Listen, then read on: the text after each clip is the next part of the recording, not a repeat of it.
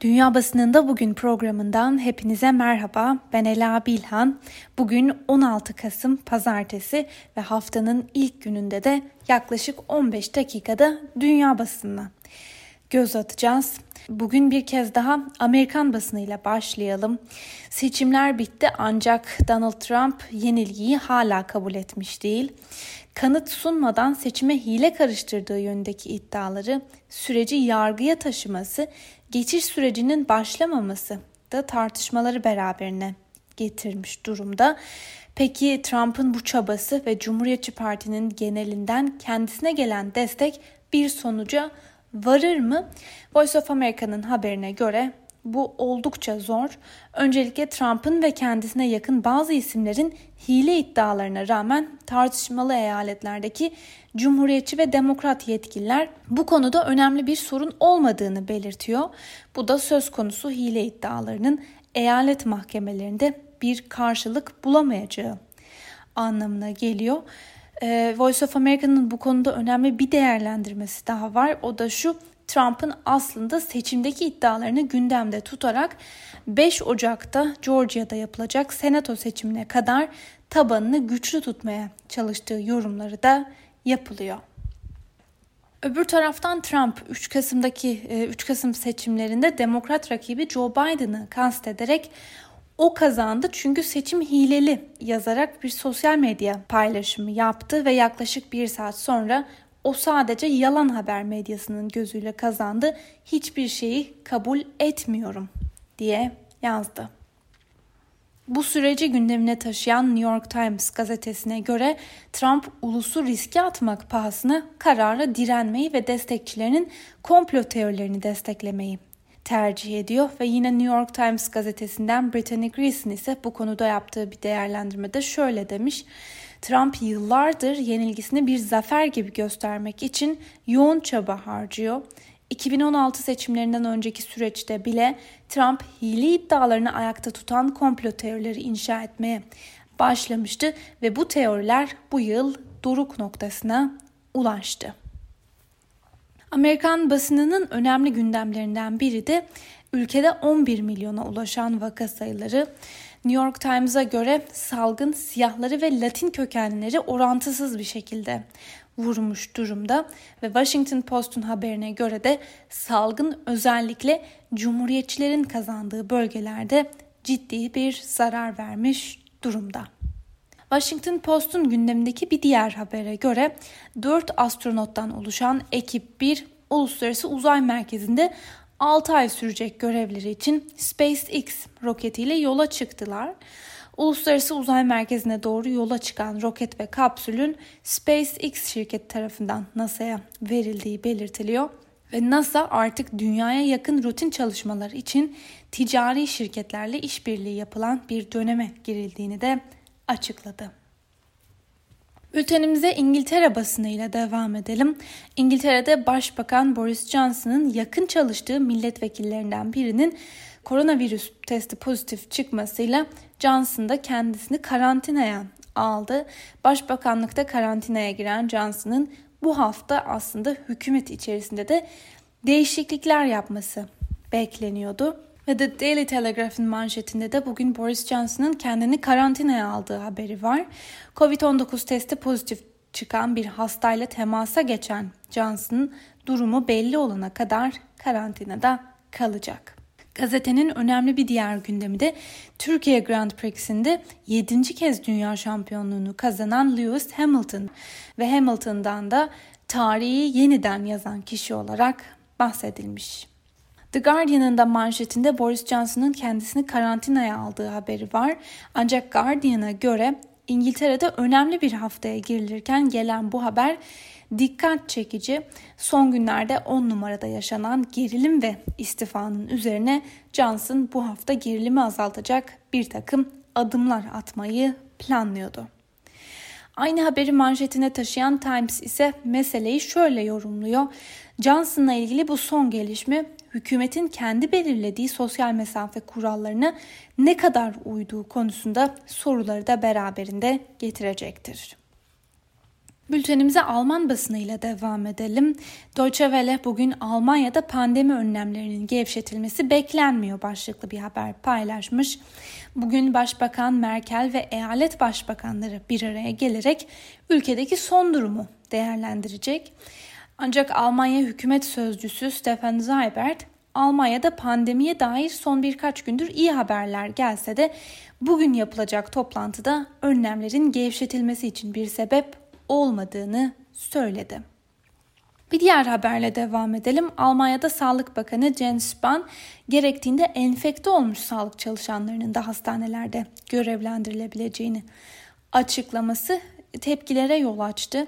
Hasta Sağlığı Koruma Vakfı Yönetim Kurulu üyesi Eugen Brisch, koronavirüs bulaşanların çalışmaya devam etmesi siyasi bir iflas beyanıdır diyerek Spahn'ı sözleri nedeniyle eleştirdi. Almanya'nın bir diğer gündemine göz atalım. Almanya'da muhalefet partilerinin ülkücü hareketin yasaklanması talebine koalisyon ortaklarından da destek geldi. Almanya'da hükümeti oluşturan Hristiyan Birlik Partileri ve SPD konuyu meclise taşımaya hazırlanıyor. Kadın cinayetlerine ilişkin aktarılan bir diğer habere göre de Almanya'da her 3 günde bir kadın partneri veya eski partneri tarafından öldürülüyor. Kadın hakları örgütlerine göre davalarda yeterli cezalar verilmiyor ve ayrıca bunda medyanın da payı büyük. Fransız basınından Le Monde'un gündeminde Fransa Cumhurbaşkanı Emmanuel Macron'un radikal İslam'la mücadele sözleri var. Macron'a göre Fransa başkalarını rahatsız etmesi nedeniyle ifade özgürlüğü hakkını tanımaktan geri durmayacak başlıklı bir haber paylaşılmış ve buna göre Macron ifade özgürlüğü dersi kapsamında Charlie Hebdo dergisinin Hazreti Muhammed karikatürlerini örnek gösteren öğretmen Samuel Paty'nin öldürülmesinin ardından radikal İslam'la mücadele konusunda uluslararası destek almadığını söylüyor. Rus basınından Moscow Times'ın gündemindeki bir haberle devam edelim. Dağlık Karabağ'da Rusya aracılığıyla Azerbaycan ve Ermenistan arasında yapılan anlaşmanın ardından Azerbaycan Kelbecer'i boşaltması için Ermenistan'a 10 gün ek süre verdi ve Moscow Times'tan Kare Kavano Dağlık Karabağ'da yaşananları şöyle değerlendirmiş. Süreç savaşarak değil diplomasi ile çözülmeliydi. Varılan yeni barış anlaşması tarif edilemeyecek kadar acı vericidir. Çünkü yıllar önce diplomasi yoluyla bugün gelinen noktadan çok daha iyi anlaşmalar sağlanabiliyordu. Ermenistan'a ilişkin aktarılan bir diğer habere göre de Ermenistan'ın en önemli gündemi Başbakan Nikol Paşinyan'a yönelik darbe girişimi ve suikast iddiaları, darbe girişimi suçlamasıyla Anavatan Partisi Başkanı Artur Venetsyan'la birlikte birçok muhalif gözaltında tutulurken Erivan'da da polisler birçok eve baskın düzenliyor. Dünya basınında dikkat çeken bir diğer habere geçelim. Suriye Dışişleri Bakanı Velid Muallim hayatını kaybetti. Resmi haber ajansı Sana'nın e, aktardığı haberde 79 yaşındaki muallimin ölüm nedeni ile ilgili de detay verilmedi. Euronews'un haberine göre muallim Suriye'deki iç savaşta devlet başkanı Beşar Esad'ın en büyük destekçilerinden biri olarak dikkat çekti. Ülkede 2011 yılında başlayan barışçıl gösterilere sert müdahale edilmesi emri veren Esad'a tam destek veren muallim sonrasında patlak veren iç savaş sürecinde de ülkenin Rusya ve İran'a yakınlaşmasının arkasındaki mimar olarak da biliniyor. Peru'ya ilişkin bir haberle devam edelim. Peru'da devlet başkanı Martin Vizcarra'nın görevden alınmasıyla e, patlak veren protestoların ardından Vizcarra'nın geçici olarak yerine gelen Manuel Merino istifa etti. Peru'da 9 Kasım'da devlet başkanı Martin Vizcarra'nın kongre tarafından görevden alınmasının ardından patlak veren protestolar 6. gününde de devam etti. Devam eden protestolar sırasında şu ana kadar 2 kişi hayatını kaybetti ve 94 kişi de yaralandı. Protestolarda şiddet olaylarının giderek artmasının ardından 19 bakandan 13'ü de istifa etti. Bu gelişmeyi gündemine taşıyan Washington Post gazetesi şöyle yazmış. Geçici devlet başkanının istifa etmesiyle protestolar sevinç dolu bir kutlamaya dönüştü. Bloomberg'un Pompeo Türkiye ziyaretini Erdoğan ile görüşmeden yapacak başlığıyla aktardığı bir habere göz atalım. Bu hafta Türkiye'ye gelecek ve İstanbul'da Rum Ortodoks Patriği Bartolomeos'la görüşecek olan ABD Dışişleri Bakanı Mike Pompeo'nun Türk yetkililerle bir görüşme hazırlamaması ya da Ankara'ya gitmemesi dikkat çekiyor. İsmini vermeden Bloomberg'e konuşan bir Türk yetkili Dışişleri Bakanı Mevlüt Çavuşoğlu'nun Pompeo'yu Ankara'ya çağırdığını, Pompeo'nun ise bunu reddederek onu İstanbul'a çağırdığını söyledi. Tabii ki Pompeo'nun ziyareti Türkiye ile sınırlı değil, aralarında İsrail'in de bulunduğu başka birçok ülkeyi ziyaret edecek Pompeo ve bugün Yerusalem Post'un gündeminde ABD Dışişleri Bakanı Mike Pompeo'nun yapacağı İsrail ziyareti var. Pompeo'nun bu hafta İsrail'e yapacağı ziyaret sırasında Golan Tepeleri ve Batı Şeria'yı da ziyaret edeceği iddia ediliyor. Yerusalem Post'un haberine göre Pompeo İsrail kontrolündeki bölgeleri ziyaret etmek için Batı Şeria'ya gelen ilk ABD Dışişleri Bakanı olacak.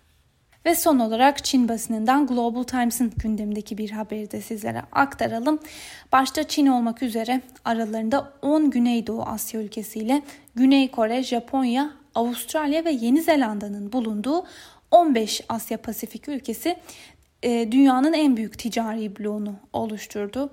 Bu ülkeler küresel ekonominin yaklaşık üçte birini kapsıyor ve Global Times ise sağlanan bu anlaşmayı tarihi bir zafer olarak tanımlarken aynı haberi gündemine taşıyan Voice of America'ya göre anlaşma Çin'in bölgedeki etkisinin bir uzantısı olarak görülüyor.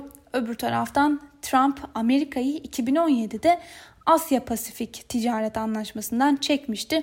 Dolayısıyla bu anlaşmada da Amerika anlaşmanın dışında tutuluyor. Sevgili Özgürüz Radyo dinleyicileri, Global Times'tan aktardığımız bu haberle birlikte bugünkü programımızın da sonuna geldik.